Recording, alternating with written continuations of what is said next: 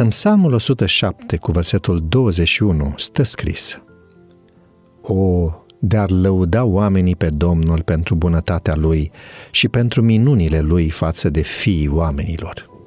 Zi ploioasă și înnorată de toamnă. Zi de luni.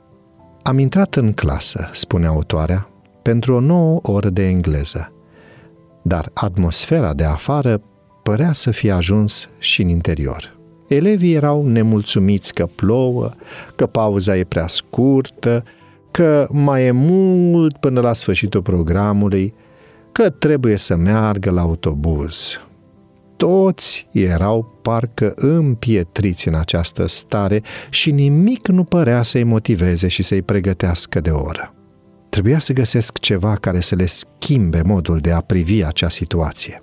I-am rugat să se gândească la măcar un lucru pentru care ar putea fi mulțumitori, pozitivi, dar parcă le cerusem imposibilul, ceva inexistent. Știind că sunt creștini tradiționali, i-am întrebat dacă știau rugăciunea Tatăl nostru. S-au ridicat trei sau patru mâini. Am început să scriu pe tablă rugăciunea în limba engleză. M-am oprit la cuvântul bread, pâine, și am întrebat dacă ar putea trăi fără hrană. Fiind în majoritate băieți, răspunsurile negative au venit imediat. Apoi i-am rugat să se gândească la lipsa altor lucruri esențiale, apă, aer, lumină, căldură, familie, casă și lista a continuat.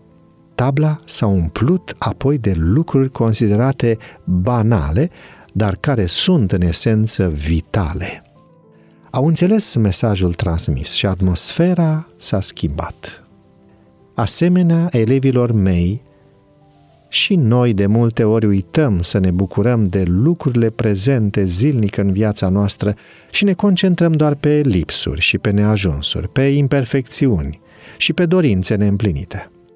Murmurăm nerecunoscători, criticăm și suntem negativi nu conștientizăm faptul că un comportament nemulțumitor nu ne afectează doar pe noi, ci și pe ceilalți din familia noastră, din biserica noastră, din jurul nostru.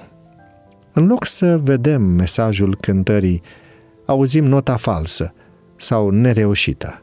Identificăm greșeala gramaticală din predică, dar nu mesajul. Gălăgia produsă de vreun copil – dar nu atmosfera de întâlnire cu Dumnezeu. Ia-ți timp astăzi să te gândești la binecuvântările pe care le primești în fiecare clipă și împarte această bucurie cu cei dragi. Astfel, inima ta va fi plină de laudă și de bucurie.